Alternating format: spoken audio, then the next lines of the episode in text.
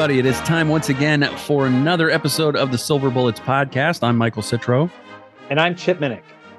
And Chip, the uh, the bye week is in the rearview mirror now, and Ohio State goes back to Big Ten play, starting with undefeated Maryland. And uh, Chip, I don't know if you know this or not, but this is the fifth opponent of the year and the fifth undefeated opponent Ohio State is playing this year. I was not aware of that. I'm glad that you brought that up. If anything, as I as excited as I am for Ohio State to resume uh, after the bye week, one of the things that I'm going to be very, very eager to see is uh, how, what like what kind of development has taken place. You know, after the bye week, I'm sure that there were things that the coaches uh, want to work on, and uh, you know, October presents its own series of challenges. Uh, first and foremost with Maryland, but I think uh, you know this this next month is going to really give us a better idea as to where Ohio State stands, not only within the Big Ten but on the national landscape. Because I think by the end of October, we'll have an idea if Ohio State can can truly stand up in the national championship race. Uh, I'm not sure if you got to see the game, but uh, Notre Dame, of course, recovering from the loss to Ohio State against Duke, and they really had a, a, fight on their hands. And in the end, Duke had an opportunity, but they duked it, and uh, Notre Dame escaped. Uh, almost made that win over Notre Dame look look not as good, but uh, Notre Dame avoided uh, one team beating them twice, and Duke's no slouch. They're they, have got a good quality football team, and they were at home. So uh, there were a lot of ingredients there that could have derailed Notre Dame's season right there. I agree. I I also believe that that Notre Dame is not only a good team, but I, I also believe that Duke is a, is a good team. I think that Mike Elko, as a head coach, is one of these guys that no disrespect to Duke, but I'm sure that he will be the target of many programs in the offseason uh, for the job that he has done at Duke, which is traditionally not a very competitive football program. The fact that Duke was um, undefeated, the fact that ESPN Game Day was there, I think kind of speaks volumes about the job that he is doing. And you're right. I mean, Notre Dame almost let Ohio State beat them twice. I think Notre Dame is. I said this on our last show, and I nothing even with the the shaky win over Duke nothing's changed my mind. I think that Notre Dame is well positioned to get themselves back in the national championship discussion simply because the rest of their schedule, I think it sets up very well for the Fighting Irish. Yeah.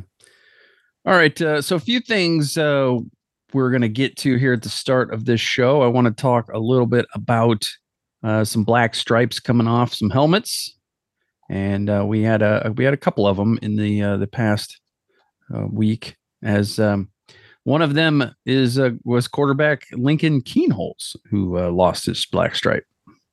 That was, I guess, I'm going to just say that was a pleasant surprise in the sense that I will freely admit, if there was going to be a Lincoln Kienholz sighting, I anticipated it being earlier this season when some of the games that probably most Ohio State fans thought were easier on the schedule that's not to say that Lincoln Kienholz couldn't possibly make maybe a one or two um, snap appearance. Uh, we've seen it before, in, you know, mm-hmm. in in games uh, in in conference play.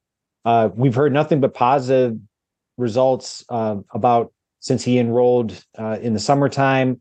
Very uh, tremendous all around athlete, from what I understand. great baseball player, basketball player and I think that he's he's been doing a, tremendous job on the scout team as uh, you know the the opposition quarterback for the upcoming opponents for the defense. So congratulations to Lincoln Kienholz. And uh, black stripe coming off the helmet of defensive lineman. Um, um, sorry, Jason Moore. I was blanking on the first name for a second there. Uh, freshman defensive lineman Jason Moore uh, getting the black stripe off as well. So uh, a couple this week, uh, and it's always good for those guys to become official Buckeyes. Right. I mean, it's it's one of these things. The one thing, and this is just maybe just my opinion. I'm not sure if, if you have a comparable opinion, if our listeners have a comparable opinion. Whenever I watch those videos, and CJ Barnett, who is the one who's doing the announcing of the videos, the Black Stripe, the first thought that comes to my mind is, man, I I can't imagine what what CJ Barnett, what his what his throat must feel like at the end because he's just basically screaming. I'm thinking like I just want I wonder like what kind of throat lozenge consumption he goes through because it just seems like the the the the screaming of it, the, the enthusiasm that he has for it. But it's great. I mean, it's one of these things that I've I've I've shared some of the videos uh, with my wife or uh, my sons, you know, just to kind of give them an idea that yeah, these guys, like you said, that they are now official Buckeyes in the sense that if there had to be a game moment, uh, that the coaches would not hesitate to put them in. Now, granted, I don't know how much they would play, but the fact that they've kind of elevated themselves in the eyes of their peers and their mm-hmm. coaches to be able to be considered official Buckeyes. I believe that takes the total to 28 black stripe removals since uh, since the spring, if I'm not mistaken. Since uh, since uh, late March, but um, yeah, a lot of people getting their stripes off, and uh, it's good to see. Absolutely, always is. All right. Uh, another thing we could talk about, uh, Chip, is the schedule. Uh, some future schedules have been dropping, and there's been some interesting uh, names added uh, in 2027 and 2028. We have added New Hampshire in 27 and Northern Illinois in 2028 to the non-conference schedule. So uh, now, what that 2027 non-conference schedule looks like is Bowling Green New Hampshire and Alabama. And in 2028, Buffalo, Alabama, and Northern Illinois. I like the the way that you put it. Interesting. I will. I am. I am just parsing my words here. And I. I. I apologize. No disrespect to Coach Day. I know that that is his alma mater, and I understand that getting New Hampshire uh, a lucrative payday will pay substantial dividends for their their program. I'm sorry, but I'm of the opinion that Ohio State should never ever play an FCS opponent. I I'm not backing away from what I said earlier this year when Ohio State played Youngstown State.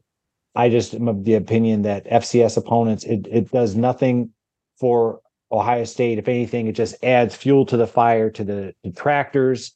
Now, I will say that I'm I'm also I, I wrote an article about this for Land Grant Holy Land earlier this summer. Like my ideal schedule, a lot of what you talked about in those future upcoming schedules kind of represents that where uh, there is usually some kind of a MAC opponent. My preference is always like an in-state MAC opponent, like a Miami of Ohio or an Ohio U or Toledo. But I, I am I'm glad to see Ohio State playing a MAC opponent as well as you mentioned the fact that they're going to be playing Alabama. Mm-hmm. Um, but those, I think that that's that's a good thing. I think Ohio State should always play a, a premier non-conference opponent as well as at least hopefully one in-state MAC opponent on a yearly basis. Yeah, and that that home and home with Alabama is uh, it's easier. It's easy to sweep that under the rug when you go, oh, I can't believe they scheduled New Hampshire, but I mean they did they do have Alabama on there. Um, Bowling Green uh, in 27, Northern Illinois in 28. So they got the MAC. They got a couple of MAC schools in 28 to go with that, that trip to Alabama. Uh, so you know, not uh, not too bad. And uh, of course, you don't you don't see any Mercers or Wagners on there. Exactly. uh, like I said, it, it's it's just my opinion, and I I I'm sure that Gene Smith or somebody from uh, the scheduling arm for Ohio State athletics could probably give me a well deserved education in terms of the difficulties of scheduling because from what i understand that as fans of course you know you have somebody like chip minnick saying i can't believe that they're playing an fcs opponent and i don't know about the difficulties and the challenges associated with getting teams that have an open date are willing to come up to columbus. Uh, the the fact that from I, I seem to recall reading this somewhere else that a lot of these schools now they kind of they realize they're kind of in the catbird seat that uh, yeah they need the money for their for their programs but whichever program is willing to pay the most to have them come to their respective location a lot of these schools such as max max teams are kind of yeah, and, and rightfully so you, using this as an opportunity to get the most for their for their uh, athletic department. Yeah Um, just as a reminder, in 2024, Ohio State will play Southern Miss, uh, Western Michigan, and Marshall. I know a lot of people think that's a garbage non-conference schedule, but that is also uh, very comparable to what Michigan had this year. Um, and then you've got the home and home against Texas the uh, the following two years. In 2025, you got Texas first in August. That's uh, in Columbus. Then Ohio University in Connecticut. I heard some grumbling and griping about Connecticut, but again, you're you're playing Texas and Ohio. Ohio, those kids from Ohio will play very very hard. Obviously, uh, maybe overmatched, but they'll be playing hard. And then in 2026, Ball State, and then the trip to Texas, and uh, and then Kent State. So again, uh, two MAC schools in 2026. So. Uh, I have no problem with that kind of non-conference schedule. You're talking about a team that's playing in one of the hardest, and of course the divisions are going to go away. But they're playing one of the hardest divisions in all of college football, so there's no need to play, you know, Alabama, Clemson, and Southern Cal in the first three games or whoever. You know what I mean? Oh, absolutely. And don't forget, Southern Cal is going to be a, a right. conference opponent. Uh, but in all seriousness, I agree with you. Like I said, I think that uh, the reason why I'm just usually when it comes to like the whole anti FCS is that that's a that's a game that Ohio State is expected to win comfortably.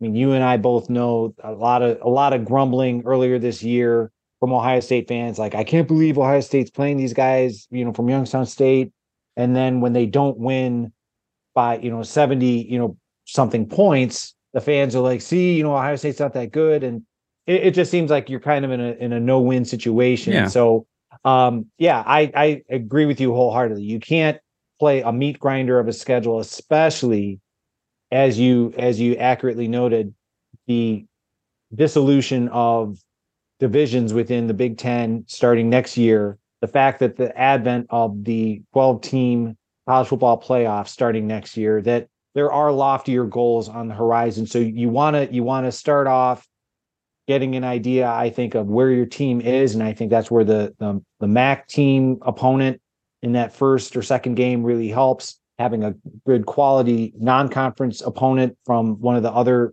uh, premier conferences is a good thing. Then the next thing you know, you're in you're in the Big Ten schedule, and as of this recording, we don't know what the 2024 schedule is. It should be sometime this month. I re- remember Gene Smith saying that probably going forward that they would probably be releasing the conference schedules on a yearly basis sometime in October. Yeah. Yeah, it's I mean, we haven't seen teams being penalized for soft schedules. Uh, so there's really no reason to play the biggest and baddest teams out there right now. Right. We I can only hope with a 12 team playoff that that is going to be a consideration. Like you said we haven't seen any kind of penalty unfortunately but that's the kind of thing where i would hope that more and more uh, teams are penalized if they load up on I, i'm just going to say a heavy diet of cupcakes. Yeah. um, that i think you should you should reward those teams not necessarily you know that you want to make it impossible. You don't want to you're not going to make the playoff if you're seven and five. Yeah. Um but you you know like i think there's a big difference between a team that goes 10 and 2 that had a decent non-conference as well as conference schedule versus a team that went you know 12 and 0 and played like you said you and i both said you know three cupcakes in their non-conference. Yeah. So uh, I'm interested to see how uh, you know how things sort of shake out once we see a couple of these Big Ten schedules uh, without divisions and figure out what you know what their what their setup is going to be. I'm I'm interested to check that out. So, uh, but some new teams. It's never bad to see new teams come to Ohio Stadium. That I mean, we've we've seen just about everybody over the years. Oh yeah, I mean it. It. I want to. That's one thing that whoever is named Gene Smith's successor uh, because we're going to, you know, we have less than a year uh, that whoever the new athletic director is, that maybe that will be a, a piece of advice that Gene Smith will give to his successor is look, you want to, when it comes to scheduling, you want to make it competitive, but not impossible. And because I, like you said, I think it's, it's, it's a good thing for Ohio State fans. It's a good thing for college football to have. I mean, we're still talking about Ohio State going on the road last week to Notre Dame. Uh, the national media is still talking about it. Uh, you know, like you just said, you know, Ohio State looking forward to having Alabama come up, you know, here in a few years, playing Texas in a few years. That's great for college football. Yeah. Yeah. I mean, I, I love it because the, I mean, for how many years these SEC teams don't tend to travel in the, in the non-conference, you know, the, the, the bigger teams in the SEC don't tend to go anywhere. They tend to play fairly easy games at home, get a lot of a lot of points, get a lot of backups on the field, uh, get some underclassmen some minutes and snaps. And, um, you know, Ohio State has at least shown a willingness for quite some time of going out and getting a good quality home and home opponent. And, um, you know, there's, there's, there's nothing wrong with either of those, depending on uh, how how it's being treated in the overall landscape of college football. So, um, you know, it it's interesting. I always I always like to see some different schools, but I always like to see the marquee matchups as well. You know, you know, you could probably count on like game day being at Ohio State, Alabama, uh, one of those two years. Oh, certainly. I mean, I was, I was pleasantly surprised. I, I just referenced the Notre Dame game. I was pleasantly surprised that ESPN ESPN College Game Day, even though the game was going to be at Notre Dame, which meant it was on NBC. That ESPN College Game Day went there. Yeah. Uh, so uh, it, to me, I thought that was that was a sign of let's just say good faith because the negotiations are ongoing in terms of what the college football playoff is going to look like. Mm-hmm. Uh, I know that ESPN is going to have the exclusive rights for the first two years, but that's part of what's going on. Is that with the with the twelve team playoff, the committee that's working on it you know trying to see well are we going to open this up for multiple broadcast partners or is is espn going to get to run with it all? Yeah. All right uh, one more little thing to talk about uh, saturday ohio state had a decommitment. We are not uh, recruiting experts. We don't claim to be. We don't uh, we don't have the time who has the time honestly to uh, to follow all that but uh, some of the folks at Land Grant Holy Land have the time to do it, and they enjoy doing it. But Mark Nave, a um, a, uh, a three star offensive line commit, uh, decommitted on uh, Saturday, and so uh, that opens up a spot for someone else. It does, and uh, best wishes to that young man. Um, obviously, when it comes to uh, recruiting, I, I I'm always of the opinion that you should never make a commitment until you are ready to to do so. I, I believe I read on social media uh, in his decommitment that he, I think the way that he kind of expressed that he had maybe rushed the process, and that's fine. You're you're allowed to change your mind. Mm-hmm. Um, and I think you know, as I said a moment ago, best wishes to him. And I have every confidence in Ohio State that they will find a player comparable or just as uh, you know comparable or better uh, to fill that spot on the offensive line because obviously that's a priority position when it comes to recruiting. Absolutely.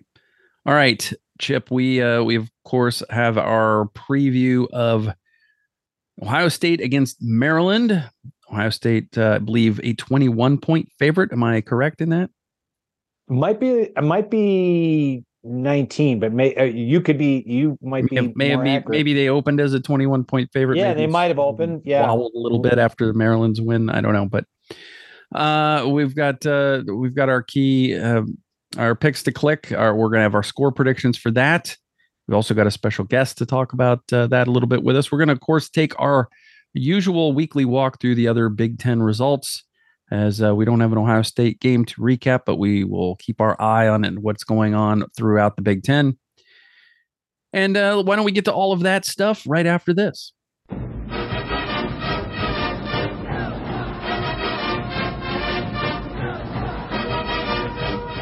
All right, joining us on the Silver Bullets podcast, we're very happy to have with us the deputy editor of Testudo Times, Andrew Chodes, is with us. Andrew, thanks for your time. Oh, of course. How are you guys? Doing well. Yeah, we're doing okay. We're we're we we had to suffer through a bye week, but uh, it gave us an extra week to savor that win over Notre Dame, so that's good. But uh, now it's a straight shot. We gotta we gotta the gauntlet through the rest of the season, and of course that starts this coming weekend against Maryland Terrapins, who uh, are off to a great start. So, um, just wanted to start off by getting a, a basic overview f- from you on the Terps. What is working well for the Terps, and what would you like to see improved for this team to be able to, uh, you know, to really make a uh, make a special season out of 2023? Yeah, I think a lot of the discussion coming into the season was if they can get to this five and zero mark, they have the chance to probably have one of their best seasons in recent memory. Over the past really five ten years, it's been they, they'll have a two and zero start, three and zero start, and then they come in to play one of Michigan, Ohio State, Penn State, and the season kind of falls apart. Um, offensively, with Taulia Tagovailoa, they've had a lot of success, but again, this is the part of the season where we kind of see him try to maybe do a little bit too much. Maryland suffers one big loss but they've gone to that 5 0 mark, which is the first time they've been able to do that since 2001. Early in the season, they had some slow starts that were haunting them. They've kind of cleaned that up in the past few games. So I think it's going to be a really interesting matchup. I think that if Maryland can keep it close early, it's going to be a competitive game. But of course, Ohio State, one of the best teams in the country, by far the toughest team Maryland uh, will have will have played at this point in the season. All right. So, Andrew, something you just mentioned, and the fact that Maryland is 5 and 0, but they're unranked. And just between you and Michael already knows this, just between us, I'm not a big fan of, of the polls, um, especially the early season polls. But considering how closely Maryland played Ohio State last year, uh, they're putting up better. Maryland has put up better than 31 points a game in every game that they've they played so far this season, and and they're unranked you know, and they're even though they're undefeated, do you believe that Coach Mike Locksley is going to use that for motivation? You know, going into this game at Ohio State. So after the Indiana game, I that was the exact question I posed to him. I said, you know, this is the first five and start since 2001. What do you think the national narrative? And he told me, "Fallen, I don't care what the national media thinks of us." And you know, they came in today with an unofficial rank of number 26. A team like Louisville, who barely beat Indiana just by a touchdown, came into number 25. Um, a Fresno State team is there as well, provided they won, I think, 15 games in a row. I don't really think just the way the message is internally, I think it's a lot different from previous years where it seems like they really were fighting. Let's just get to 4 0 and then see what what takes us. I think they have more of an internal belief of we can we can win one of the three games against Michigan, Ohio State, Penn State. Can they do that? I don't know. I think it's very possible. I think Ohio State might be the toughest of those matchups purely because they're on the road for that. But media wise, poll wise, again, like you said, early season polls, they don't really mean much, especially when you have all these SEC te- teams that you know. The, the argument is, oh, just because they, they've had a tough schedule, whatever, even if they have two, three losses, they'll stick in there for now. And I think it's not until you get to your week seven, your week eight, when the playoff committee comes out, when you really have to take the, those polls seriously. Well, you know, feel free to go ahead and beat Penn State and Michigan. we would we would have no objection. Yeah, we we're, have our blessing. We're fine with that. You can just go ahead and be both of those teams. That'd be fine. Um, I wanted to talk a little bit about the. Uh, you know, everybody knows about uh, Taulia Tagovailoa, but you know, you can't just do it with a quarterback. You have to have other players uh, around him to make a good offense. I wanted to talk about the rushing game for Maryland, what it looks like this year. Roman Hemby seems like he's the uh, the the front runner there and and getting the bulk of the carries, but he's not the only one contributing. Tell us a little bit about that running backs room. Uh, had a great start to the season. Roman Hemby Roman Hemby did. Past few weeks, he's taken a step back. Um, basically, his yards per carry almost cut in half. Locksley did mention that he's been nursing a little bit of a, of a lower body injury. They're not exactly sure what uh, what that is.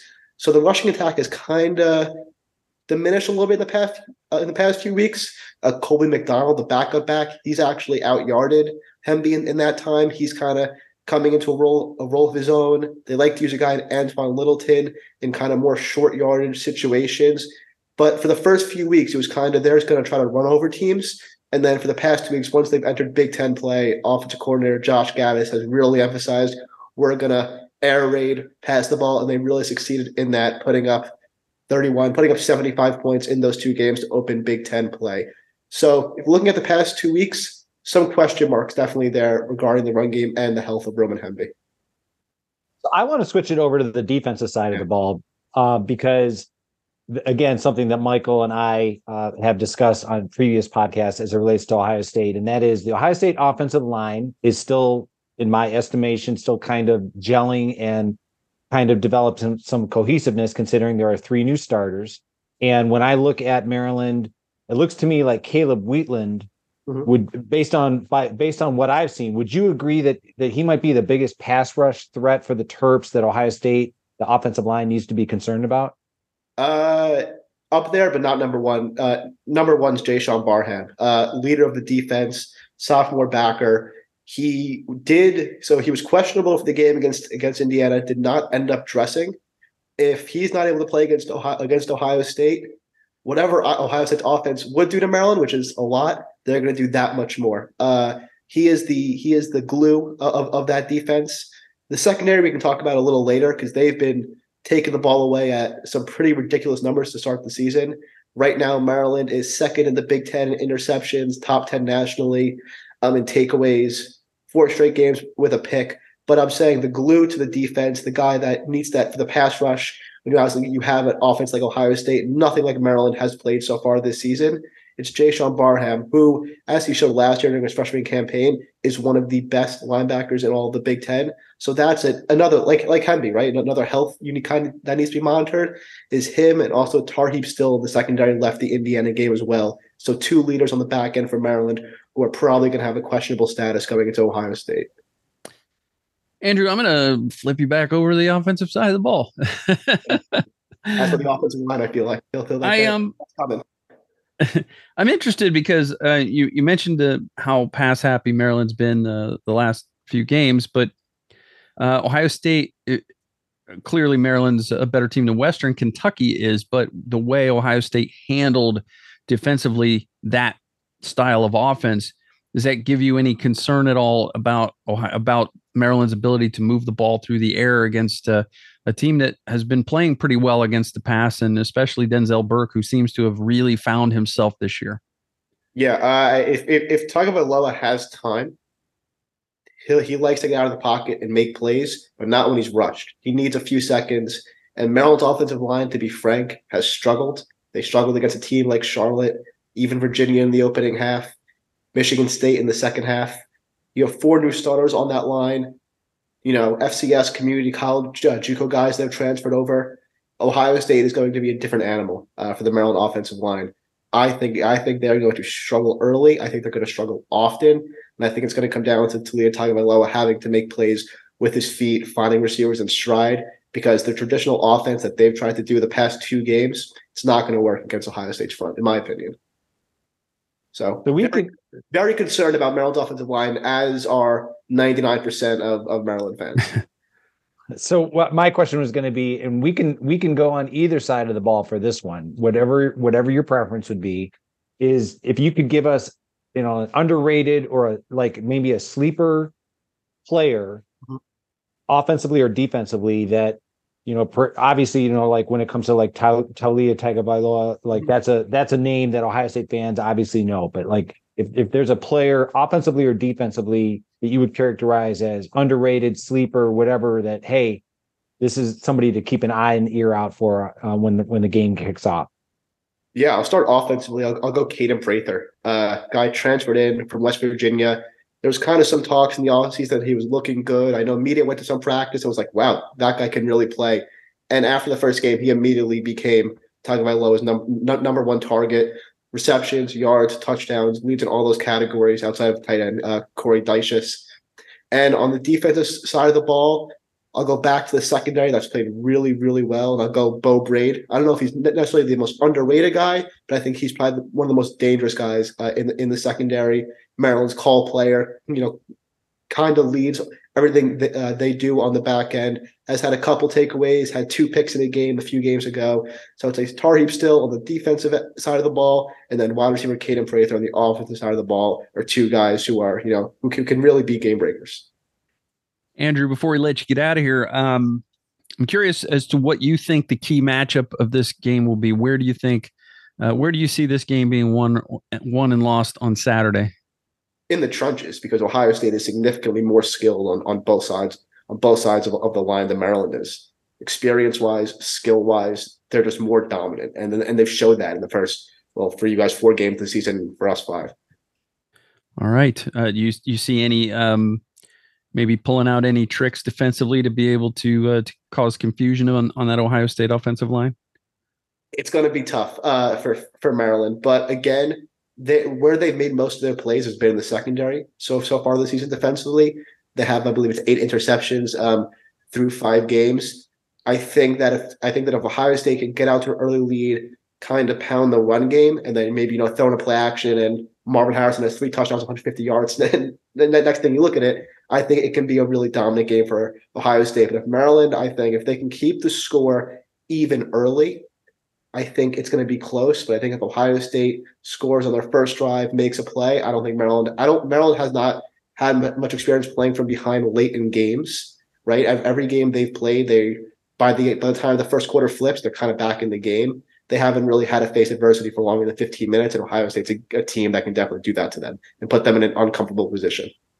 Andrew, do you have a, a uh, let's put your money where your mouth is. Do you have a score predictions for us on uh, for Saturday's game? Hmm. Well, last year was 43 to 30, I believe, right? I think. Mm-hmm. I think. Sounds right. Scored, that sounds that sounds right. I think like uh, score difference wise, I think it's going to be similar. I think it's going to be a little lower scoring than last year. I think Maryland's de- defense is a little more polished. I'll go. I will go 31 to 20 Ohio State. Okay. All right, uh, Andrew. Where can people find you and your work online if they want to learn more about the Maryland Terrapins in the uh, in the build up to this game? Yeah, for sure. Uh, you guys can Google testudotimes.com. We'll have previews, columns, a game story, takeaways, everything uh, you'll need for Saturday's game. All right, Andrew Chodes from Testudo Times, deputy editor over there. Thank you so much for your time. We appreciate you coming on and telling us a little bit about the Terps. Yeah, thank you guys. Thank you.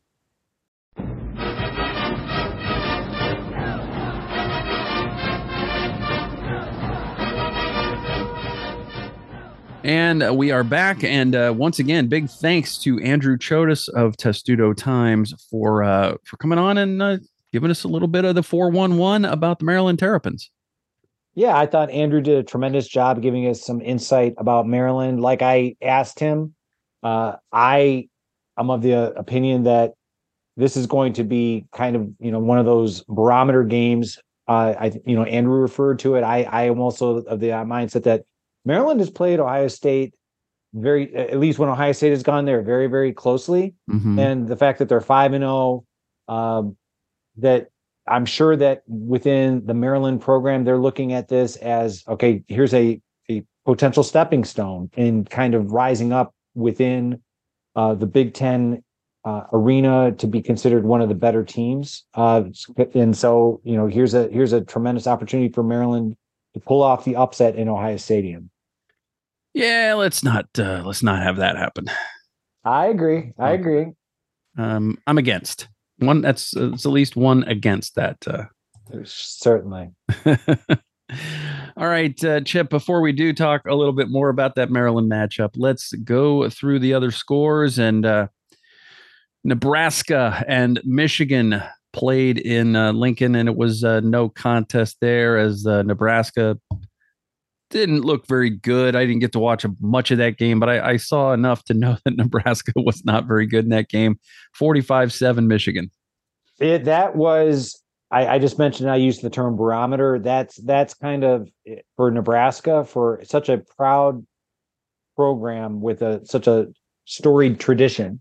Uh, Nebraska fans can only use that game as all right we have a long way to go before mm-hmm. we can be come back to even getting into the, glory days discussion because like you said it was never close. I mean nebraska averted a shutout in the final minutes of the fourth quarter. And if anything michigan had their way with nebraska. I, I if anything I, I i think matt Rhule now he he probably has a better understanding as to how daunting of a task that rebuild is going to be.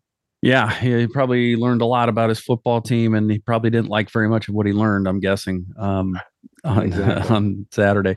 Uh, Penn State went to Northwestern, and this game was a struggle for the Nittany Lions for the first half. That thing ended 10 10 at the, uh, the break, and um, Penn State didn't take a lead until the third quarter, but then they cruised to a 41 13 victory. I I don't think that this is a, a necessarily a a performance by Penn State that was um, they weren't taking. I don't think they were taking Northwestern lightly. I don't think Northwestern was just playing that well in the first half. I just think Penn State went to the uh, Central Time Zone, and it took them a little bit longer to get going than normal. That's entirely possible. I know that Penn State that they have a bye week. They they are going to be playing against UMass before they before they come to Ohio State on October 21st, which will be a huge game. It will be one of the biggest games of the college football season. So Penn State should be undefeated coming into Ohio Stadium. As for Northwestern, I think that that they're trying to see what works. It's they they came uh they were coming off of a uh, surprising overtime victory against Minnesota. Mm-hmm. Um, you know, no, I don't think anyone really gave them an opportunity to, or uh, the belief that they would possibly win against Penn State. But I think Northwestern's trying to be as competitive as they possibly can be. Yeah, they're they're not going to just lay down for teams. They they may end up looking like they just laid down for teams, but um, because the talent just isn't there. But uh, they they got the surprising win over Minnesota, as you said, but and then hung around for a while with Penn State, made people raise their eyebrows for half the game, and then uh, and then it was pretty much business as usual. Speaking of Minnesota, Minnesota trailed at halftime, but did manage to snap their two-game losing streak and beat Louisiana at home, thirty-five to twenty-four, uh, pulling away in the second uh, half, uh, outscoring Louisiana uh, twenty-one to seven after halftime. Yeah, Minnesota is one of those teams that I guess based on their previous performance over the last few years, I thought that they would be better than they are. Uh, the fact that they're kind of having these struggles against Louisiana, the fact that they gave up such a huge lead last week and lost to Northwestern, I think anything, hopefully the Golden Gophers get it figured out because if they want to be a factor in the Big Ten West, I, I think the the time is now for them to kind of stand up and, and figure out what kind of team they have. Yeah, it's very it's been a very curious season so far for uh, for that group, the uh, Golden Gophers. Uh, Maryland hosted Indiana and had no trouble with the Hoosiers. 44 17 was the final. It was 27 3 at the half. It was over with before halftime. So the Terps taking care of the Hoosiers much easier than Ohio State did, but Ohio State had to go on the road uh, with a new quarterback. Maryland always plays better at home, uh, especially with uh, Taulia Tagovailoa, who has has been like two different quarterbacks at home and on the road. But uh, e- easy win for the Terps to go to five and zero. Oh. And Indiana, like you said, uh, they they played much better against Ohio State in the than than they did against Maryland. I will say that Indiana I think it, it this season is is going to be possibly brutal. Uh, the only adjective I can come up with. They've already fired. They fired their offensive coordinator Walt Bell um, as a result of this loss. Uh, they've promoted from within Rod Carey, who was an, uh, was a quality control assistant, I believe, uh, to take over the offensive coordinator duties. But that's never a good sign when you're firing coaches in season. Uh, when you're when you're trying to figure out what works, what doesn't work offensively. Considering Ohio State has played them, Indiana still has a number of Big Ten East games to play, including Michigan, including Penn State. So it might it might be a, a really rough way for the for the Hoosiers to to finish up 2023 as as they continue in conference play. Yeah, firing an assistant there feels a lot like putting a band-aid on a gushing chest wound. Yes. Um, it, it's it's Tom Allen's time, I think. yeah, I mean, and the thing is, they have, and if you're Indiana, we we kind of talked about that in the season opener podcast. Is if you're Indiana, do you swallow your pride and reach for your checkbook for that hefty buyout because that's basically what it would cost yep. to move to move on? And I I'm I'm not judging. I'm just curious. I'm not sure if Indiana has that devotion and commitment to the football program to, to write out such a hefty check. Yeah, we'll see. A lot of times what happens is the you know the high dollar alumni get upset get up in arms and then the president of the school says well what do you want us to do he's got a big buyout we can't really do anything hint hint and then the uh then it's actually the boosters and the the alumni that write the check to to send the coach packing. And i realize you know, tom allen had some some good teams some competitive teams that that pushed ohio state. There was always this suspicion was he riding on the coattails of the foundation of what Kevin Wilson had built? And I think it's fair to say that those those questions are are justified when you see the the product on the field or the lack of product on the field. Yeah. And and you know, unfortunately for him, you know, you lose a guy like Michael Penix decides to transfer out and that that definitely uh affects the you know the point spread in these games to some extent. Uh, a, a, player of his caliber could certainly keep them in games and and make things close and even win some close games uh, here and there. But um, yeah, uh, Indiana's in trouble. Uh, speaking of trouble, uh, not not good for Bret this weekend as uh, they go to Purdue and get blasted 44 to 19 it was a close game at the half 16 13 and then purdue had a big third quarter 21 nothing third quarter for the boilers. And uh, now Bret's team is sitting at 0 and 2 in big 10 play. Yeah and when you think about purdue ohio state has to play them in a, in a couple weeks this is one of these things where you kind of wonder all right was it the familiarity you know considering that purdue's new head coach used to be the illinois defensive coordinator you know the familiarity with the Illinois you know, offensive tendencies. Did that help, or is Purdue turned a corner? But yeah, like Illinois, it, it's it's one of these things where you're kind of rapidly approaching gut check time because, like you said, they're zero oh and two. Uh, you know, within within the within the Big Ten, and when you have such a competitive division within the Big Ten West, you, you can't continue to lose ground like the Fighting Illini are. And I don't know where Illinois goes from here. If if if Bret Bielema is not the guy, who's the guy? Well, I, I'm not ready to push that panic button yet. I think mm-hmm. Bret Bielema, he, I think he was the beneficiary of the fact that uh, a lot of uh, experienced players that that stuck around. Um, I think he also brought in players, you know, for transfer portal and you know at quarterback and things like that. Uh, you know, kind of like so like the older players transfer portal. So I think he's he's definitely improved that program. But to your point, yeah, I mean, if they were to say, you know, after you know, like maybe another couple years that are kind of substandard, where do you go? Because they've tried a little of everything. They they mm-hmm. tried Lovie Smith, they've tried you know Bielema. You know, it's not as though that there's some uh, former Illinois assistant that is now doing tremendous work at another institution. So, mm-hmm. like you said, it would that would be a tough that would be a tough thing to figure out. Yeah, Bielema seemed like a good fit for this particular Big Ten school, but things are not uh, going well. They're getting they're getting worse instead of better, and uh, that speaks to recruiting and and developing players, and that's that's not good. Um, Rutgers played a non-conference opponent at home, Wagner, and Rutgers had no trouble with Wagner beating uh, beating poor Wagner, poor guy, uh, beat him 42 to uh, 52 to 3 and uh, never a contest. It was uh, 24 3 at halftime, and, and Rutgers scored double digit points in all four quarters.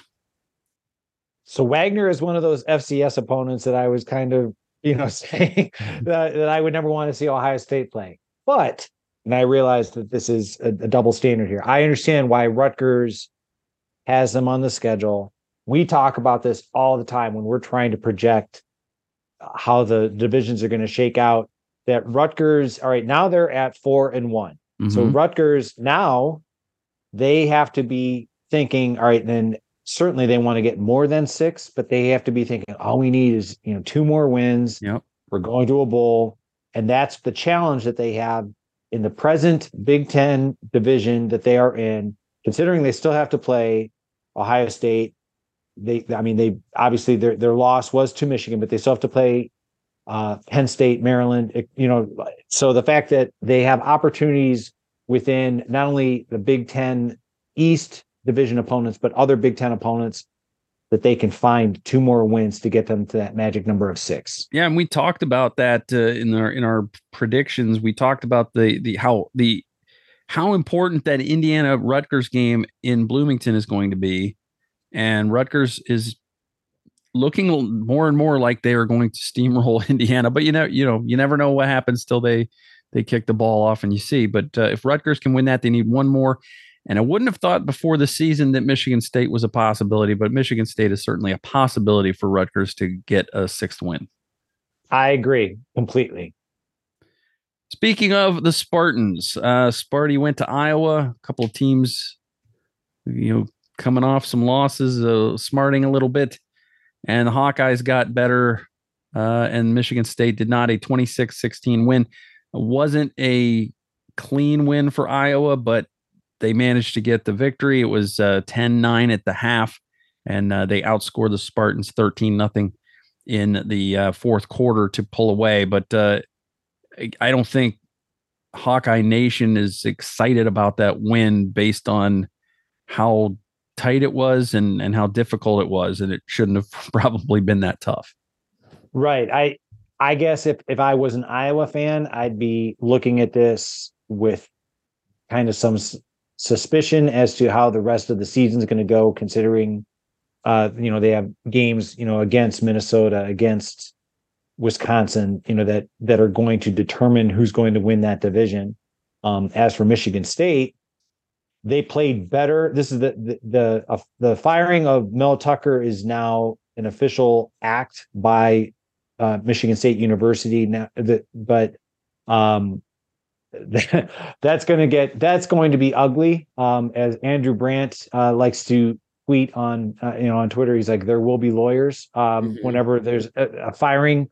Uh, the fact that Mel Tucker is not going to go gentle into that dark night. Uh, you know, the, there's going to be a lot of name calling and a lot of, I, I think, just a lot of airing of dirty laundry. Um, so remains to be seen how Michigan State the rest of their season goes the uh, the speculation about who could possibly be the next head coach is already in full swing. You know, it's it's just going to be, a, I think, a, a, very difficult next couple of months for, up in East Lansing. Yeah, and uh, trouble for um, Iowa in that game. I wasn't able to watch that game. I was actually at a soccer game Saturday night, but um, uh, Cade McNamara getting carted off with a leg injury, uh, probably not great news for the Hawkeyes either. No, offensively, Iowa they they continue to have their struggles. Uh, they won. Iowa won. Big surprise on the strength of defense and special teams, which has served them well. But kind of what I mentioned a few moments ago that when you have games within your division that will determine, you know, who who wins the division, you're going to need to to be just a well-rounded team and unfortunately Iowa is not even close to being that at this at this stage of the season. Yeah, I wonder how much of it has to do with a guy named Brian. I have no doubt. I have no I have no doubt. It's not like they're not a decent recruiting team that they they've developed a ton of of uh, fantastic tight ends and offensive linemen, so they've got building blocks in place but they just don't have an offense. And so defense and special teams will keep them in the Big 10 West race. But to be a great team, you have to you have to be good in all three phases. Right. And unfortunately, they they just cannot seem to put it all together. They just can't. All right, Chip. Anything uh, stick out to you uh, from this week's slate uh, as Ohio State enjoyed a weekend off? I would just say that you know the the bye week came at a good time for Ohio State, and with all respect to their conference brethren, that I can only hope that as the bye weeks come for these other teams within the conference, that they use these weeks wisely to get healthier, to work on fundamentals, the the, the challenges or issues that are impacting their respective teams, because here's here's where it starts to get interesting. I, I know that I mentioned earlier about Penn State playing UMass, so I mean there are going to be some weird sprinkling of non-conference games, I'm sure, throughout the rest of the season. But from here on out, it's it's basically who's the best within right now the the division system, East versus West, and whoever can can win is you get a trip to Indianapolis to determine the conference championship. Yeah.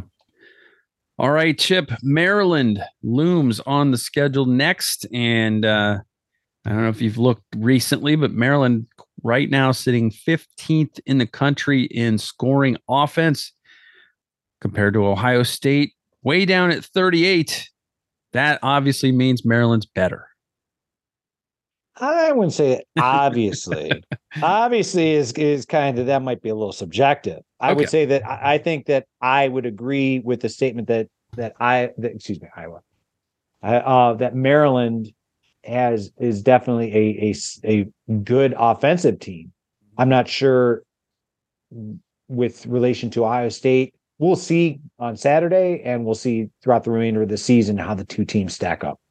Yeah, uh, but uh, obviously Maryland's off to a very good start. Some of that has been related to some of the teams that they've played, but uh, at the same time, you know, you you play who's in front of you, so uh, they've they've done well when it comes to that. Uh, now, if you want to talk about defense, Ohio State has the nation's number two scoring defense, allowing 8.5 points per game. Maryland is 16th. So, again, very respectable position for the Terps, allowing 13.2 points a game. And again, I, I think Maryland has has improved on that side of the ball. Uh, Ohio State, I, they have. I mean, the the the best team that Ohio State has played was against Notre Dame, and it came down to the final play, and, and Ohio State won. Um, you know, the the mere fact that uh, you know Maryland has their opponents have been Towson, excuse me, Towson, Charlotte, Virginia, Michigan State. We talked about the challenges that they're having, and Indiana. So offensively, you know, I'm not really sure how good those teams are, but yeah, I definitely think Maryland has improved on the defensive side of the ball. All right, so Maryland, obviously, when it comes to stopping them, you got to stop Taulia Tagovailoa, who is uh, has been there for 17 years, I believe. Is that correct? That sounds about right. Yeah. That sounds about right. Uh, he is uh, currently has 1,464 yards passing on the season already uh, completing 60, almost 66% of his throws and has 13 touchdowns to go against only three interceptions. The key chip to beating Maryland is to stop Tagovailoa.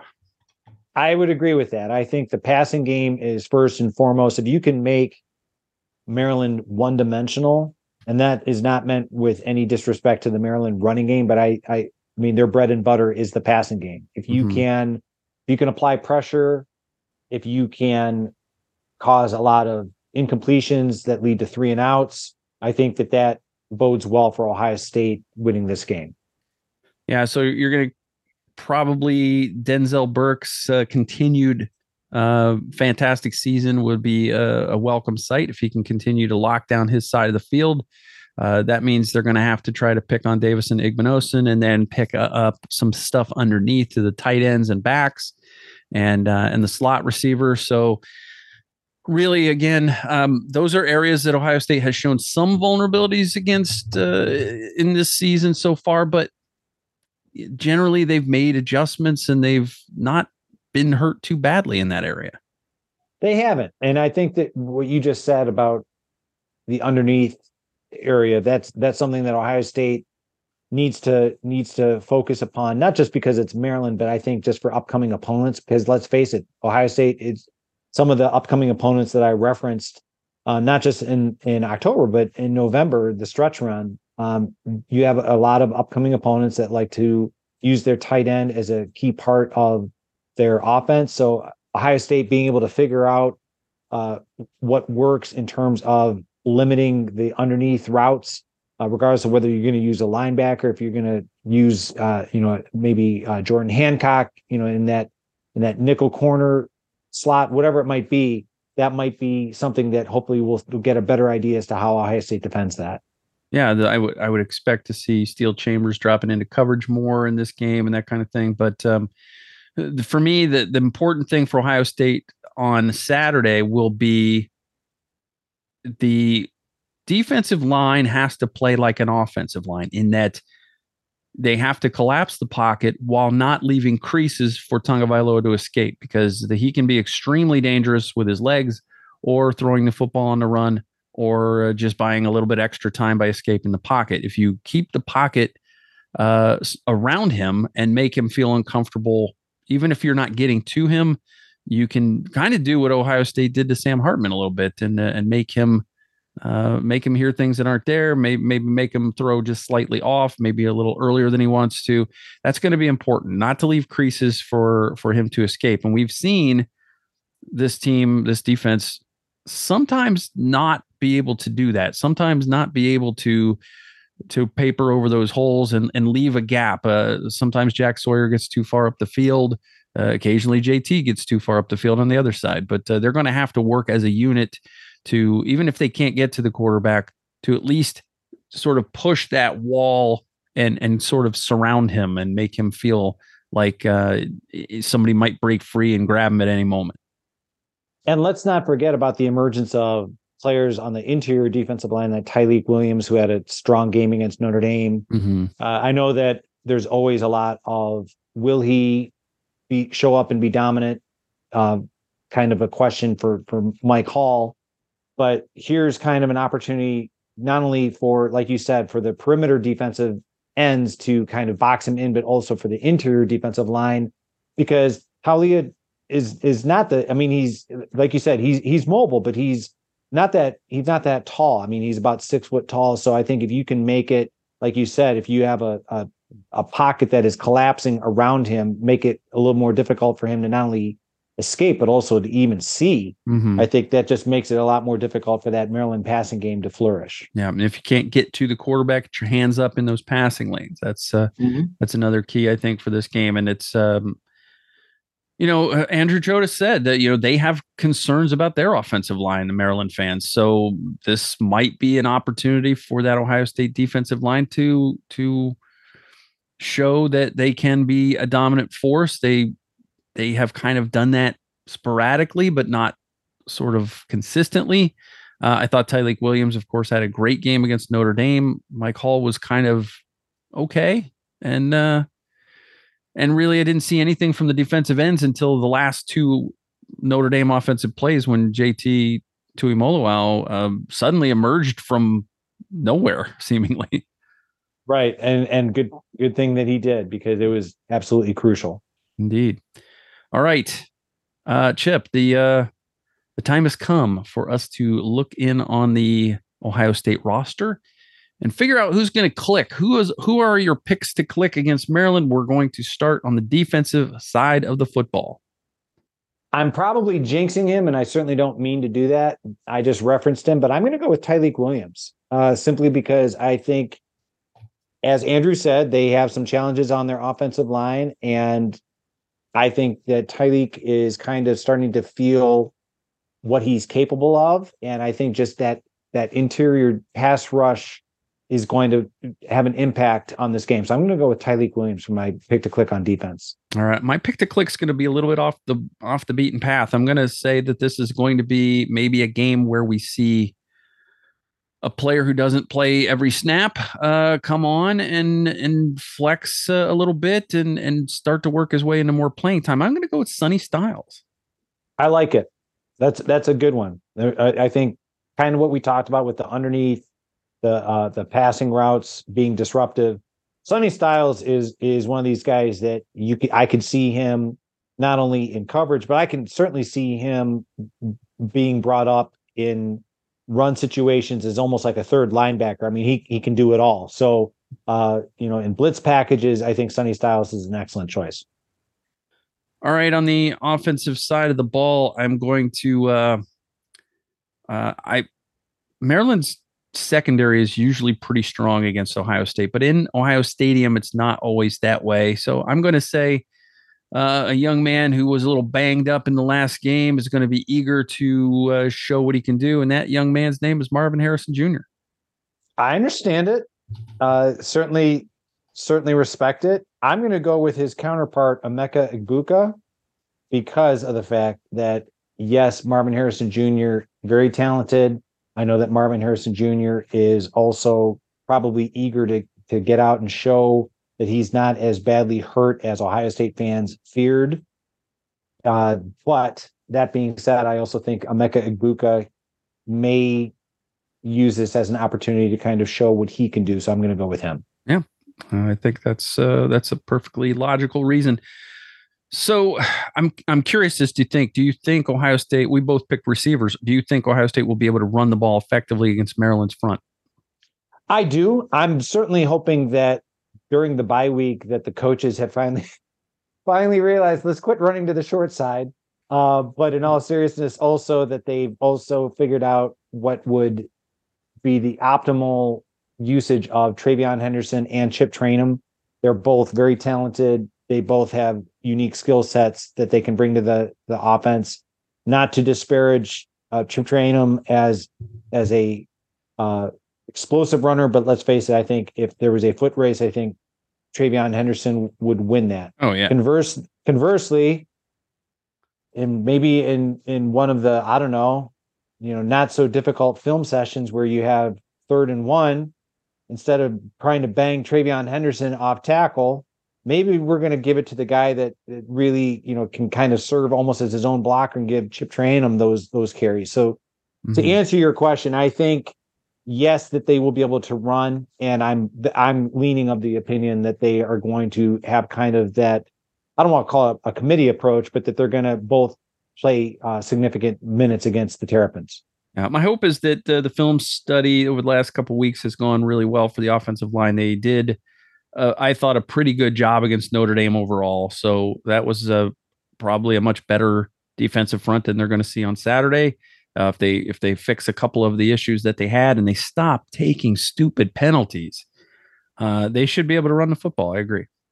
Yeah, I I mean Justin Frye is. I know that a lot of people are complaining about the recruiting and this. It's like you know he's. I think he's doing as as solid of a job not only with players that he inherited, let's face it, I mean, kind of some some patchwork mixing and matching, you know, I mean, how quickly have we forgotten? All right, Josh Simmons arrived on campus this summer because they looked at what they had on at offensive tackle and and I had suspected as much from the spring game that Josh Fryar, yeah, he's going to start, but I think he might be better at right tackle. So I keep going back to that that it's a it's an area where they need to develop that cohesiveness, and I think they're getting there. Yeah, exactly. All right, Chip. Uh, we talked offline with Andrew about our score predictions. Are you going to stick with what you told Andrew? Or are you going to uh, yeah. surprise me? What's your what's your score prediction for Saturday?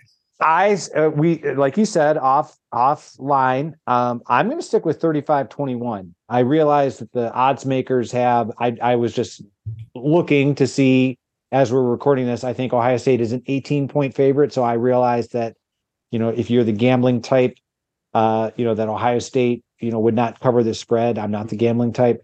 Um, I I think Maryland obviously is is coming in with something to to prove. But I, I just think that Ohio State, especially at home, um, has a little too much, and they'll be able to. We were just talking about the running game. I think they'll have just enough to to kind of keep the keep the ball out of Maryland's hands and win by a couple touchdowns.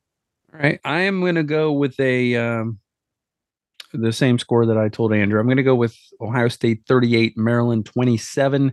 I think Maryland is a good offensive team, and I think this will be a tight game for a while. I expect Ohio State to pull away and then maybe Maryland to add a touchdown late to make it a little closer score. That's kind of where I'm seeing this go. Uh, and I think that Maryland will go on and have a, a quite a, a, good season. I don't know if they'll beat Michigan or Penn State, but I think that they've got uh, a shot. Whereas in years past, I wouldn't have given them a shot.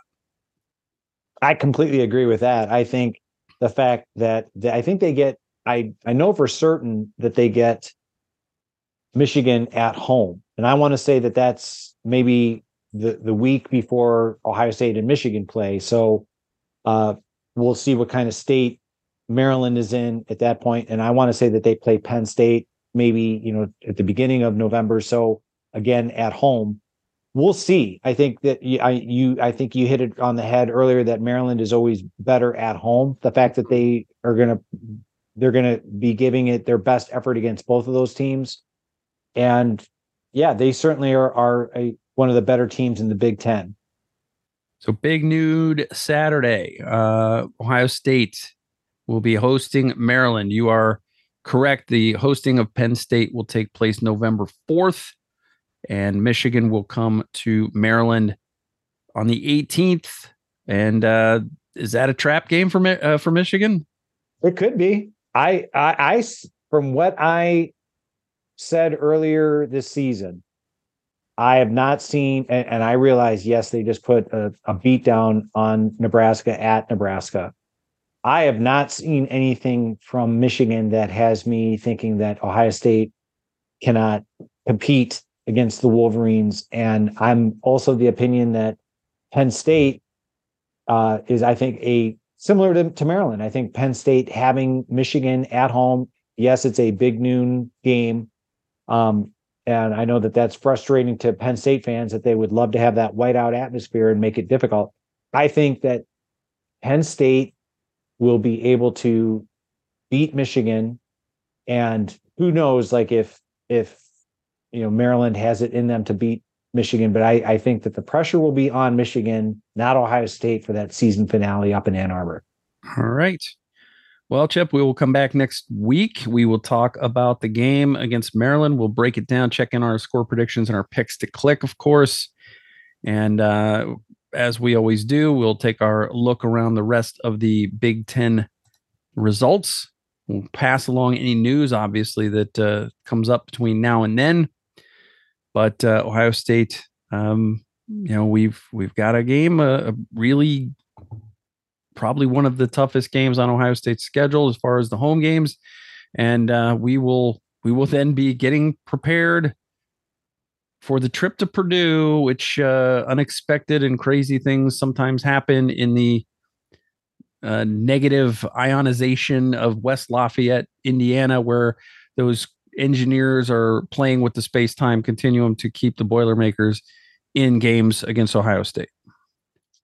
And yeah, I mean, when it comes to the announcement of kickoff, we'll see. I mean, I put this way: it, the the the intrigue around not only kickoff time but what network. I mean, the Ohio State Maryland game was originally rumored to be on Peacock, and Ohio State fans were all angered about the fact that oh, I don't want to have to get another you know streaming service for yeah. for one game, and especially and not it was Peacock. Exactly. Well, then it was announced. Then it's announced that it's going to be on Fox and it's going to be on noon. And fans are like, I can't believe another noon game. It's like, okay, there's just never any pleasing Ohio State fans. So yeah, we'll see. We'll see how this all shakes out. There's look, learn to embrace the noon game. I mean, it it's there. The, it it gives you the whole rest of the day to do other stuff. It's not only that. It, it's like I wrote about this for Land Grant Holy Land. This is the first year of a seven year contract. And Fox, I'm not saying that they're right. I'm not saying that they're wrong. Fox has made the determination that they have contracts not only with the Big 10 but with the Big 12. And when they look at their eh, their okay, their inventory for lack of a better word, and they see all right, this these are the games that we would like to play and what or these are the games that we have available to us and they they they're like okay we want to put our best product on at noon all right. Sometimes, unfortunately, for those people that are, are against the noon kickoff, sometimes that's, and a lot of times it, it's going to be Ohio State. I'm going to put it to you another way. Do you think that people out in Colorado were happy, you know, to be on at noon, considering that's not noon, that's 10 a.m. Yeah. That's 10 a.m. out there. So I, I understand the, the frustration and the irritation, but trust me, it's a kind of thing where it, that's just the nature of these contracts that, that the Big Ten has signed. Yep. Uh, it's fine. Um, it, it is. It's like, yeah, it's great to have night games and stuff, but uh, actually, this noon works out great for me this week because I've got a commitment in the evening, so I can I can keep that commitment. So, Uh, well, again, we'll be back next week. We'll talk about the Maryland game. We'll get ready for Purdue. We'll look through the other Big Ten scores. Anything else you want to get off your chest before we get out of here? No, if anything, um, again, just thanks to Andrew and best wishes to he and uh, his colleagues who are making the trip. Safe travels. Uh, thank you for coming on the podcast, and uh, hope you have an enjoyable time at Ohio State. Yeah, and if you're going to the game, you're going to be down around the stadium, even if you're not going inside and you're just tailgating and going to the bars or whatever. Be nice to the visitors. You don't have to be a jerk. Exactly. You know, it's uh it's a game. It's a football game, and uh, we all take it seriously. But uh, at the same time, be a good human and um and show some hospitality. I mean, have you ever heard anybody say anything bad about going to Nebraska for a game? No, no. If anything, I've I've heard nothing but positive things Yeah. about the the the kindness of Nebraska fans. Let's let's get that kind of reputation going. Let's not uh let's let's bury the Ohio man uh you know narrative and uh, and be nice to everybody. That's all that's all I'm saying. There you go. All right, Chip, where can people find you on the internet? I can be found on, I'm going to keep calling it Twitter at Pitminick. Last name is spelled M I N N I C H.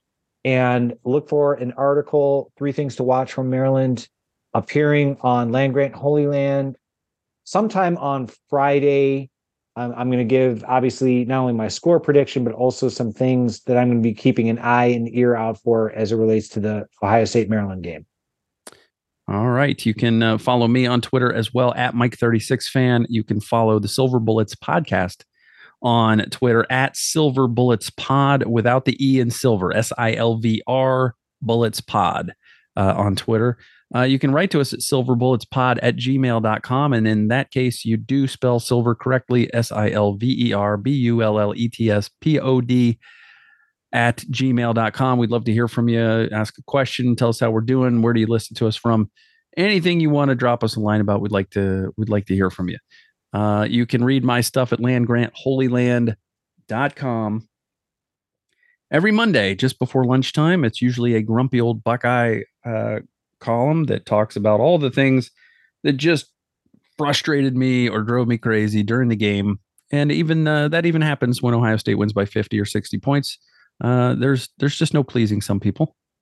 Exactly. And uh, this week I won't have that. I'll have a regular column uh, of which I have uh, not written it yet, Chip, but I do have a, a topic in mind, and I just need to double check that it has not already been taken, so that I can do it for tomorrow uh, as we record this on Sunday night. So, uh, thanks everybody for listening. We will be back next week uh, with our regular uh, programming, maybe perhaps a guest to look forward to that Purdue game. And the only thing we have left to do is to say, "Go Bucks!" Go Bucks.